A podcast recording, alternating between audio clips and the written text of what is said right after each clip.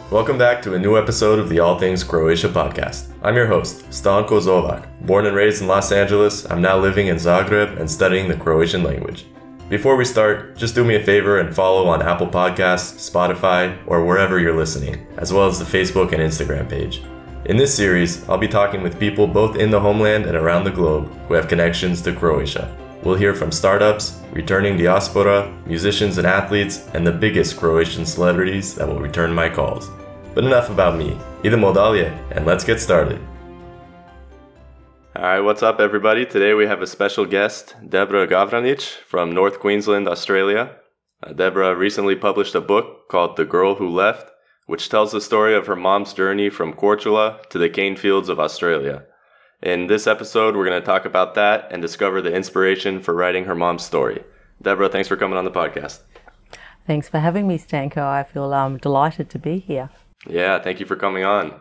And you actually you had reached out to me through email uh, the other week. You had heard one of the podcast episodes, and you know I haven't had a chance to read the book yet, but I have to say right off the bat, I really like the cover art.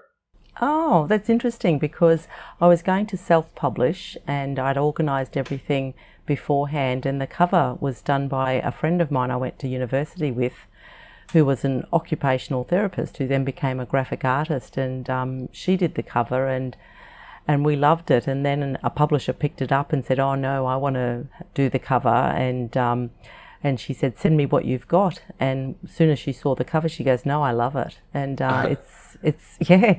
So it's a feather in the cap of my friend from uni, and um, it's it's a beautiful cover. Yeah. Is it based on a real picture, or did she just? I sent her. Um, the boat left from Prigradica. I always struggle with that word in Korčula, and um, when she first did it, um, it didn't look like the Croatian houses, and so I said, "Put you've got to put in a bell tower. You've got to make it look a little bit more Croatian." So she did. She didn't have enough hills there, but I think I'd told her to change it enough, so I let it lie. And um, yeah, but the bell tower was good just to try and make it look like a Croatian village. Yeah, so she did look at photos of Prigradica. Yeah, Ah, no, actually, cool. sorry, I think it was I sent her Vela Luka, but so Ah. yeah, but anyway, she looked at some photos and tried to make it look like a little Croatian island. That's cool. Yeah, it's a very pretty picture. Um, And also, I sent photos of my mother actually and what she was wearing when she left. So she had, she's got my mother's sort of build and um, what my mother's hair looked like. She was very um, true to her course. ah, very cool to hear. Now that that this book, "The Girl Who Left," is a story of your mom's journey from Korčula. Uh, can you give a little bit of background about you know your family on Korčula? Yeah, it's actually most of it is actually set in Croatia. Actually, it's it basically starts when she's eighteen, and and there's this um, my father lives in far north Queensland and is looking for a bride from the old town, and um, and my mother became a proxy bride, and then the the story goes back to when she's nine, um, and um, the island was invaded by the Italians during World War Two. So about a third of the story is set during World War Two and I did a lot of historical research on that. And while I was over in Croatia in the library in Blato, my mother and father were from the village of Blato in the middle of Korčula. And um, I, I found a lot of um, books that told me exactly what went on during World War II. And my auntie was a partisan, and my mother helped the partisans in the hills. And um, so it's a story of her life as a child during occupation because there was Italy and then there was Germany. Um, and then the transition to, to communism, because my family was a very strong Catholic family, so how their lives were affected by communism. And um, then very soon after, it tells the story of her and the proxy marriage and coming over by boat um, by herself to Australia and meeting my father a year after she'd married him. So she left all of her family. She didn't know if she'd see them again, and um, all for the chance of a better life, really. And there were a lot of proxy brides that happened. My godmother in Tully, she was 15 or 16 when she came, and there was about five from the village that came with her. And this was 1952. And then it's the story of a migrant of how she was in, in on a farm in far north Queensland, trying to adapt to the Australian way of life and having a family. And then it tracks forward to her. She went back two more times to Croatia, and it tells of those stories there. So it's a it's a bit of a mixed story, a bit of um, history about the war, and then also a migrant story. And I've found I've had a lot of reaction from the diaspora in Australia, but a lot of the men. A lot of men have reached out and said they really enjoyed this story because it's it's a lot of it is based on it's based on truth. It's ninety five percent true, and it's um, on history actually. And my publisher said that I've actually got a little niche in the market there. There's been no stories about what happened in Croatia, former Yugoslavia during World War II, and the effect on um, on the villages on on this island. So I'm hmm. quite proud of the story and the response I've had to it. Yeah, well, it's very cool you were able to write that down and get that put together. Um, I wanted to ask about the your mother was a proxy bride. You said from your father. Yes, a lot of people don't know what a proxy bride is. yeah, can you can you explain a little about that and how that happened? Yeah, um, a lot of people think it's an arranged marriage, but no, it's not an arranged marriage. A proxy bride, or they call it over there a procurer or procurement, is um, means that the groom is not present at the wedding.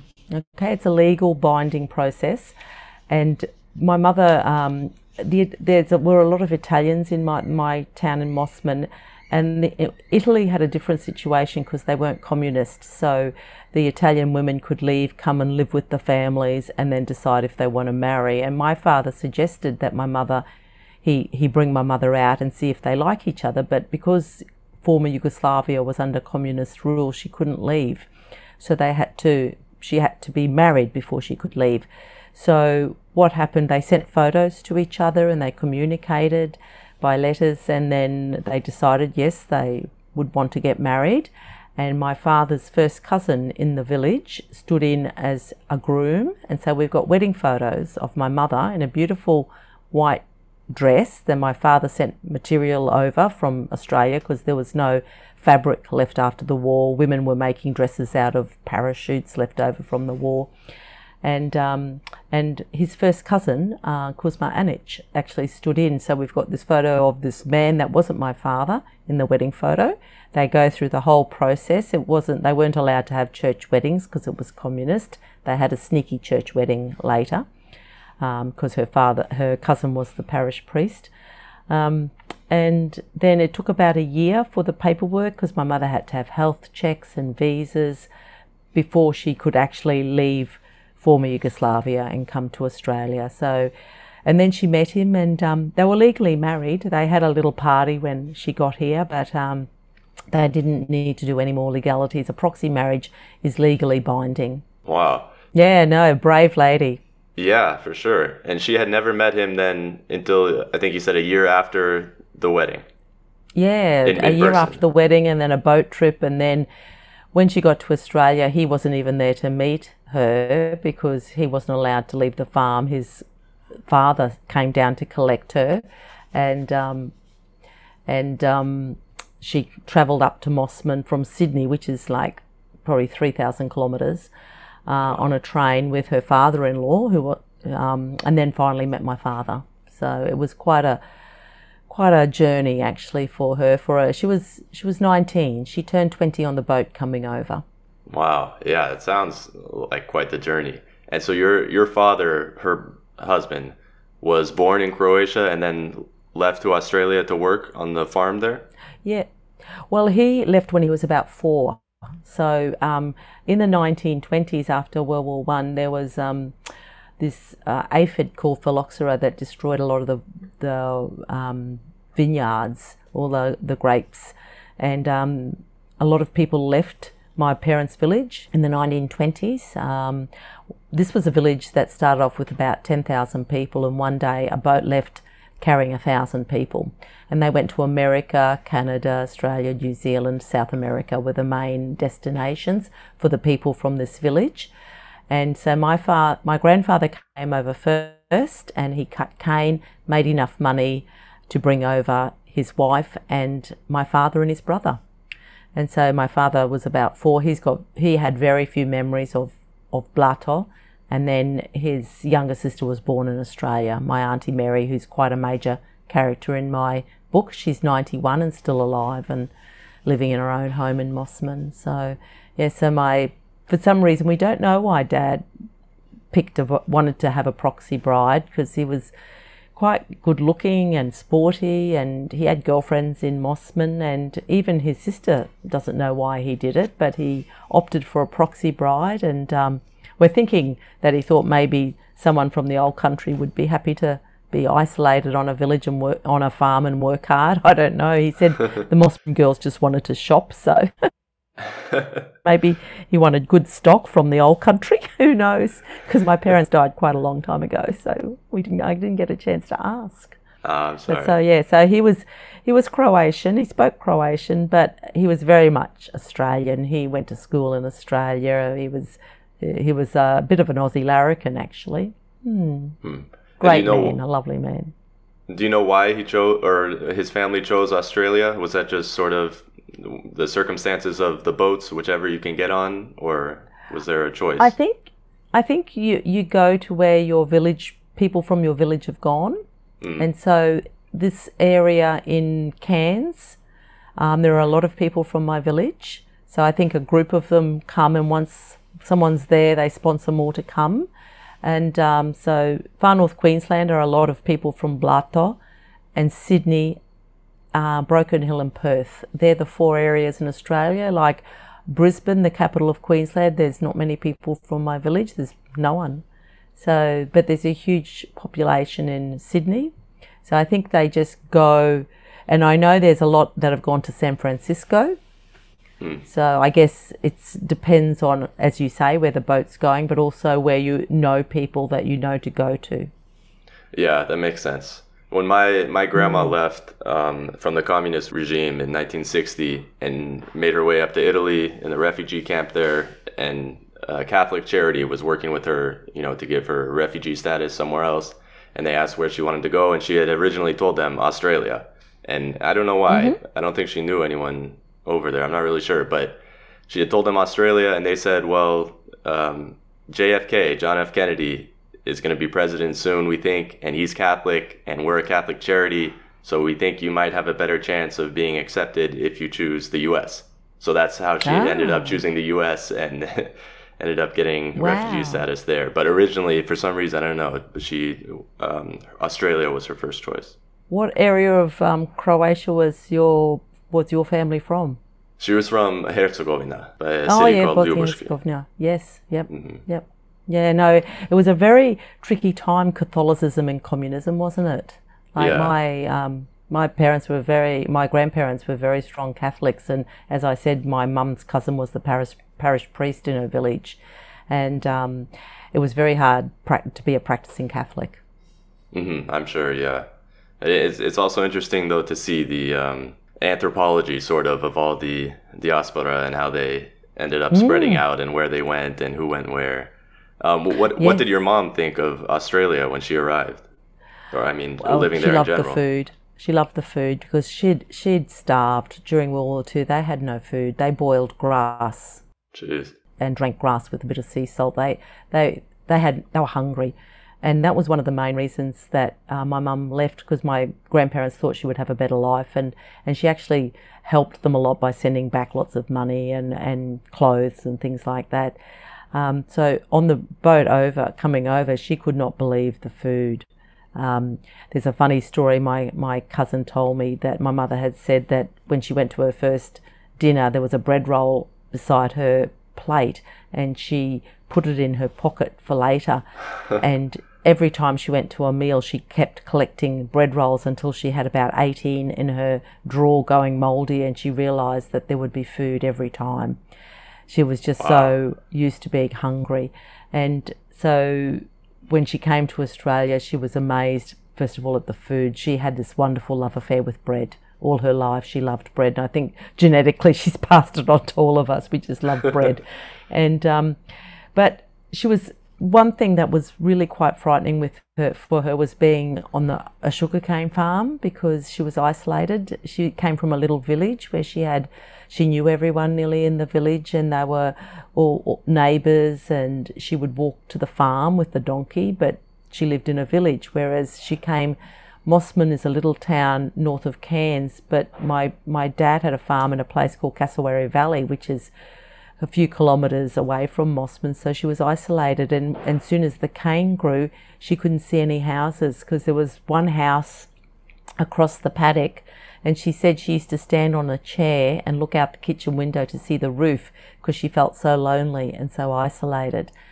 Um, so she suffered like that. She was very lucky that she had my um, auntie was living in the house when she first arrived and got married a year later and she was a year older my auntie was a year older so they became very good friends so she, and my auntie was a wonderful woman and my dad was lovely too so she had a lot of love and support but like she had to work hard on that farm and and just all the animals like within the first week, she had to get up at three o'clock in the morning and go feed the Clydesdale horses, and there were cane toads everywhere. I don't know if you've ever seen a cane toad, Stanko.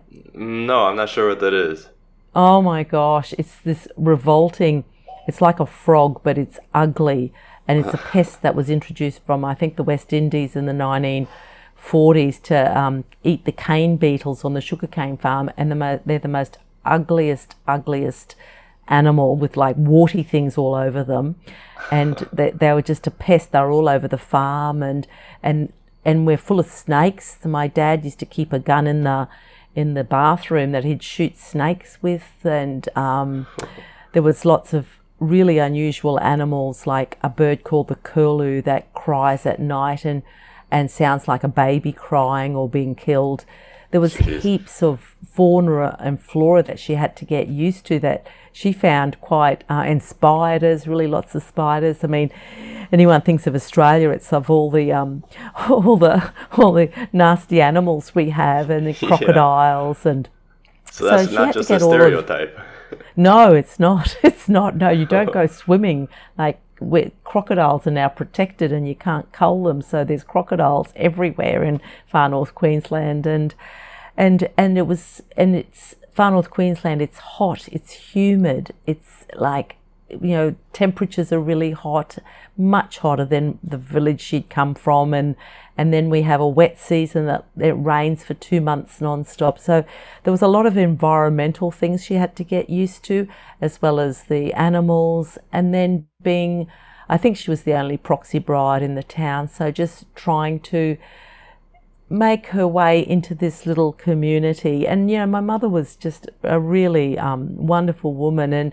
I remember interviewing my auntie saying, you know, what was it like when she arrived? Could she speak English?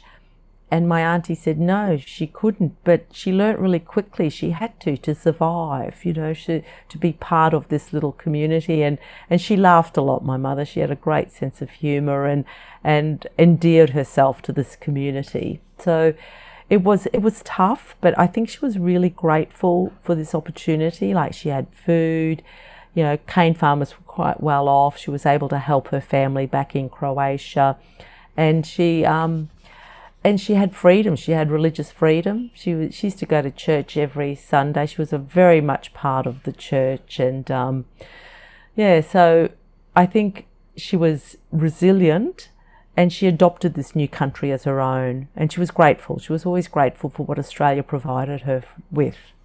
Mm-hmm. Oh yeah, that's a huge. I mean, that's a huge change going from Korčula to Australia with you know a husband that you haven't met in person yet, and in a country where they don't speak your language.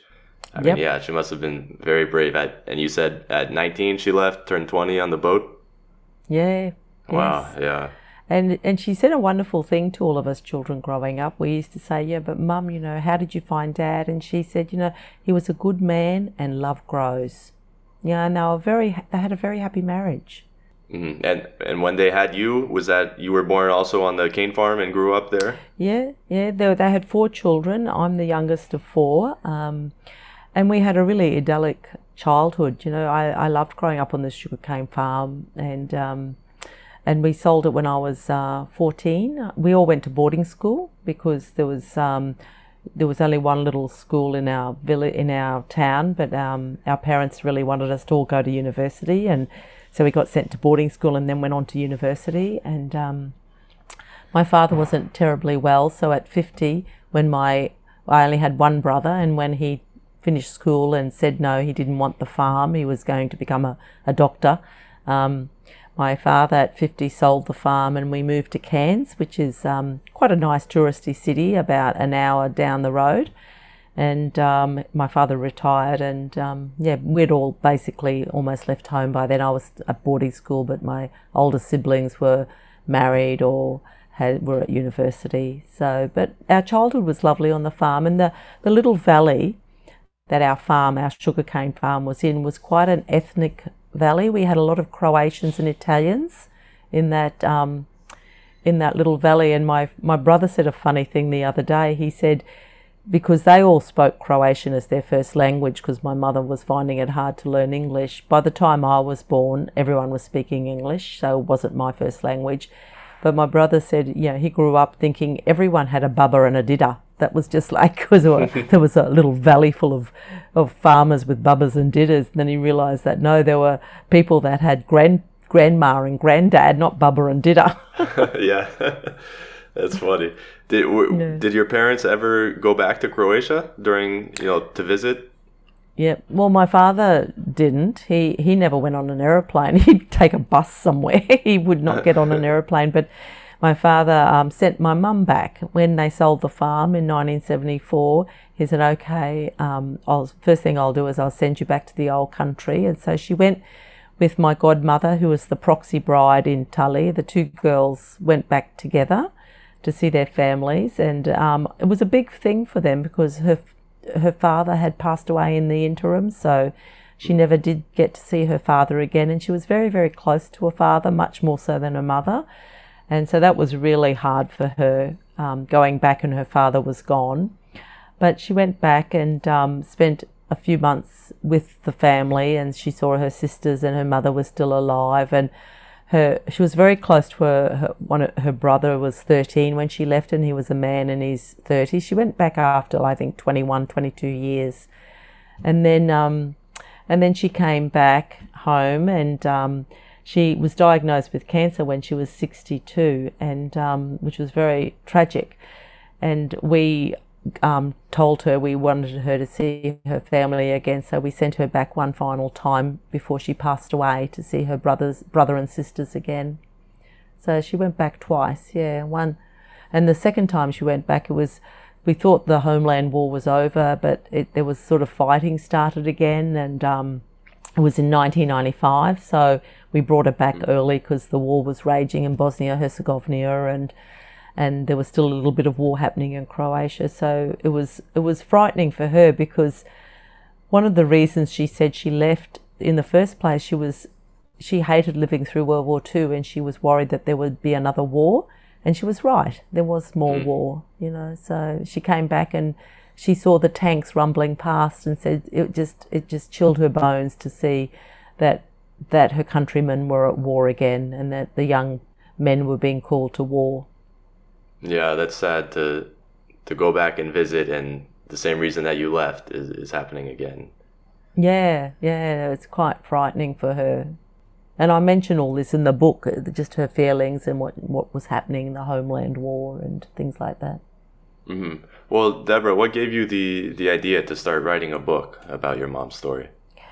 Well, it's interesting because as a little girl, I was always quite fascinated by her story. The fact that she married someone without meeting him, with just seeing a, a photo of him, and um, and I always felt um, quite attached to Croatia because we used to get photos of of my cousins. We have we have I have a lot more family over there than in Australia. All my mother's family, and I was just fascinated by her whole story and the fact that you know, I'm 100% Croatian. My parents are from this village, and I always wanted to tell this story, but you know, life gets in the way. I was busy studying, working. I'm a physiotherapist by trade, um, and I work four days a week. And then uh, both my parents died quite young before I actually had a chance to get their stories. So um, probably about five years ago, I started researching, and I've I've, I've been to Croatia a number of times to visit all my first cousins and aunts and uncles, and I've become a citizen.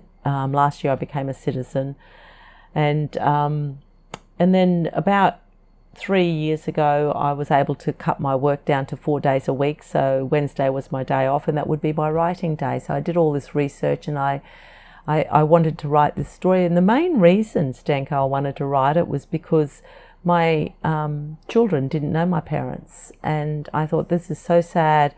I had such wonderful parents, and my mother had such an amazing story that it was going to be lost. And so it was mainly for my children and my nieces and nephews and and our family to know the story of my mother.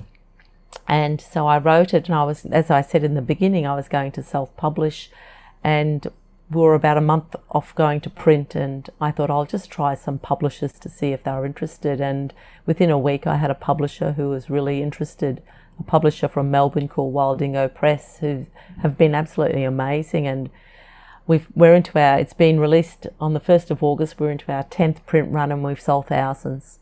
And so we're, we're just blown away by the interest that other people have in this story. I thought it was a personal story for our family, but it's resonated with a lot of people. And I think it's the story of many migrants. They feel they can identify with it. And um, I've had a lot of people, the diaspora in Australia, have been contacting me every week. I get messages from people saying how much they love the story. And it was launched in um, Blato, the library over there launched it, and we zoomed in because of COVID and and we're busy looking for a publisher in, in Croatia because my aunt and uncle can't read English and it's only published in English. So we would love it to be published in Croatian in Croatia, so that we could um, the older people over there and even my cousin over there doesn't read or write English or speak English. So for the Croatians to be able to read this story, and it's a story of hope, Stanko. Yeah, and despite all the adversity my mother went through, um, you know, she was resilient and she, she loved life. She was she had a zest for life, which was just magnetic. Hmm. Well, you reached out to me last week about um, if I knew a publisher in Croatia, which I I gave you a contact. I hope it can help. But if anyone listening, you know, knows of any publishers in Croatia or has contacts, you know, maybe they can reach out to you, uh, so your family over there can read it. You mentioned doing research for the book. I wanted to ask, how hard was it to actually get information, both you know historical information as well as like your family history? It was a lot of work um, because I, I'm a stickler for perfection, and because it was based on a true story, and a lot of these people are still alive, my aunts and uncles. I wanted it to be very, very accurate. So um, from the World War II side, I was very lucky to find a book that was published that was in the library in Blato that told month by month what happened during World War II. So I photocopied and translated that, and that was very valuable. And a lot of the people in in Croatia told me stories about what happened during the war, and even people in Australia had memories.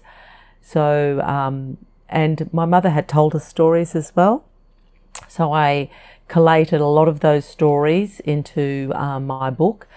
Um, and then for when my mother first arrived, I did a lot of research. Uh, I went to Mossman and interviewed many, many people who are now in their 80s and 90s, uh, taping them and telling, telling their stories of what what my mother was like when she arrived and little stories that happened, because after the 1970s, I, I knew what happened. I I would be able to tell the story. So it was very, very important to have it historically accurate. And um, I'm very grateful to all the people that um, shared the stories with me. And um, it's it's quite an interesting read, and it's interesting the book because people say that it's written well but very simply with very small chapters, and a lot of people whose uh, English isn't their first language have told me they've been able to read it in Australia and understand and love it, and they've particularly liked all the stories that have been put together. So it's quite a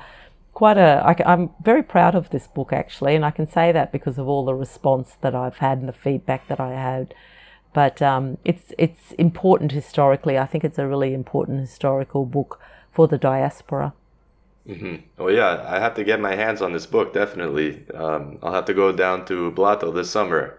You know, I'm sure. Uh, I think I'll be able to make it to Korčula this summer. So yeah. Well, the I'll library have got two copies, but you can order it through Amazon.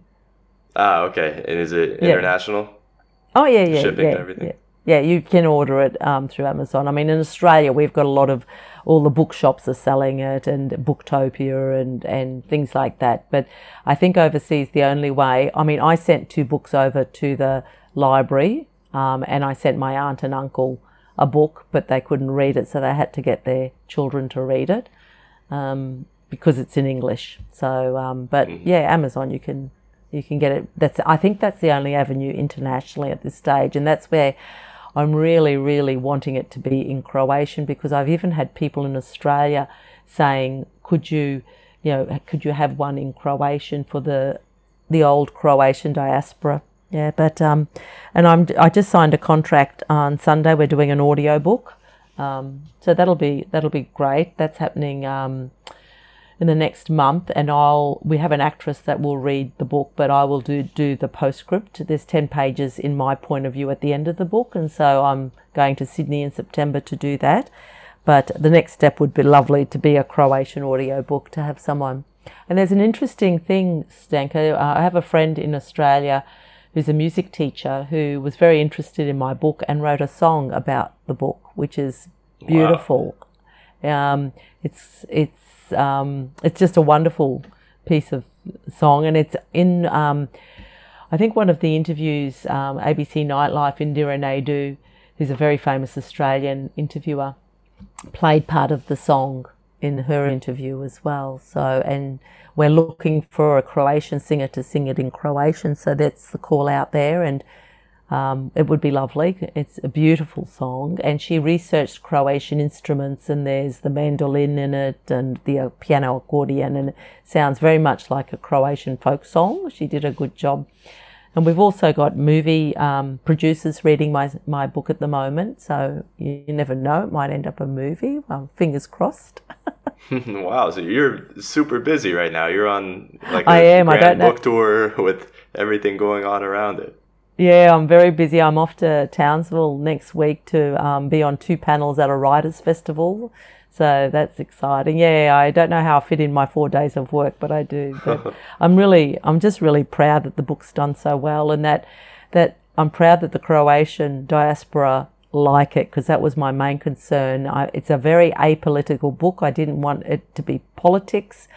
Um, it was just my mother's story and what happened to her, and I've had really good feedback from the Croatians in Australia that they've they've just loved the way I've portrayed it and mm. they've laughed, they've cried. They said, yeah, it's very and a very emotional book. Lots of sad things, but lots of happy things as well. Lots of funny little stories that happened to her as a migrant. Yeah, well, that's great that you're able to share her story with others in the diaspora, and you know that people appreciate you know that story and all the work that you put into it. I mean, you mentioned going around and taping people on the island and then having yeah, to what, go back home and you know piece things together from that and write everything down. Yeah, it's a lot yeah. of work. It was a lot of work, but it was it was a labor of love. I really really did mm-hmm. enjoy. It took me three years to write, and I really did enjoy the the journey. And a lot of people are saying, "When am I writing another book?" And I said, "Never." I said, "I'd never wanted to be an author. I've got my daytime job. I just wanted to get this story down." Hmm. Yeah, that makes sense. Wow. And now, uh, Deborah, you mentioned you got your citizenship recently. Congratulations, first Thank of all. You. And uh, have you made any any trips since then? Are you planning any trips this year or in the coming years? Well, we were going to um, go for my birthday two years ago to Croatia, but COVID stopped that. Mm, um, course, so i have got to get my passport. I've got to get to go to Sydney to get a passport first, and that's my. Uh, I'll do that in September, and then yeah, maybe next year or the year after. I would I would love to go back. I've been about six or seven times to Croatia, but when I go, I have cousins in. A lot of my cousins are in Blato and, and, and on the in the town of Korčula as well, and Split and Metkovic and Zagreb are where my family lives. So we've I've kept my trips to there because they've been like fairly short, a few weeks to visit family. So I would love to go over and spend uh, you know three months there and maybe see more of Croatia. Mm. I'd love to. I'd love to see more of the islands because I've only ever been to Korčula. I haven't been to any of the other islands, and spend more time in Zagreb. I have a lot of cousins that live in Zagreb, and it's a beautiful city. So yeah, see more of Croatia. And maybe next year or the year after, I might take long service leave and, and go with my husband. He's he's got an Irish passport, so we can stay quite a while if I've got my Croatian. So, yeah, so uh, Croatia is just a beautiful country, and I want to get better at the language. Um, every month, I, I, have a group of friends, and that they were all born in uh, Croatia in Blato, and we get together and speak um, only Croatian. We we call ourselves the Croatian princesses, and we have a coffee at a coffee shop and speak Croatian for two hours. And there, as we we were laughing before, we speak the dialect of the old people. Mm-hmm. Um, and they're proficient because it was their first language, but they're, they're teaching me and I'm getting better because I really, when I go to Croatia, my aunt and uncle and one of my cousins doesn't speak English, so I need to be able to speak Croatian to them. Yeah, and I think I, I mean that's an issue that I think a lot of the diaspora have, and myself included, and that was one of the main reasons why I wanted to, you know, come to Croatia and learn Croatian. You know, to be able to speak with that family that that didn't leave, and you know they don't really speak English, and my Croatian was never that good. Actually, I really was never at all, to be honest. I mean, barely anything. So yeah, that's that's definitely a big um, motivator to learn Croatian. And is your Croatian getting better? It is. I've been here in Zagreb for a year now. I mean, I feel like I ah, can excellent. I can say a lot of the things that I want to say, you know, simply put, of course, and not always grammatically correct, but but the problem for me is understanding still, you know, people speak yeah, faster so than quickly. I can comprehend and yeah, yeah. yeah. but I've definitely improved, yeah. Well, that's good. You're you're learning through immersion as well, which is wonderful. Exactly. Yeah, yeah. Well, Deborah, um, you know, thank you so much for coming on the podcast. You know, I see now how busy you are with everything, so I appreciate you taking the time. Oh, thank you. I'm so so pleased I found your podcast, and it's uh, your podcasts are wonderful. And thank you for agreeing to uh, interview me. I'm really grateful. Yeah, of course, and definitely keep me updated on um, you know everything else going on. I want to find out about the song if you can get that published, and the audiobook, and the, possibly a movie. I mean, that's pretty crazy. That's Just follow my stuff. Facebook page. Follow the the girl who left. My it's a Facebook page, and all the news comes up on that. So I've got a lot of Croatians following that. So well, my my cousins, I guess. So not a lot of Croatians, but my cousins. so yeah, and that's a good way of finding out all the information that's happening with my book. It's called The Girl Who Left. Great, and I'll post links um, when this goes up. And Thank whoever's you. listening, you can go ahead and click on those and follow The Girl Who Left. Deborah, thank you again. I really appreciate it. That's it for today's episode of the All Things Croatia podcast. Thanks for tuning in, and I hope you all enjoyed it. You can subscribe to the Patreon and check out the All Things Croatia Instagram page to stay updated. Feel free to reach out to me with any questions, tips, or ideas, and make sure to tune back in to the next episode. Thanks again, and vidimo se!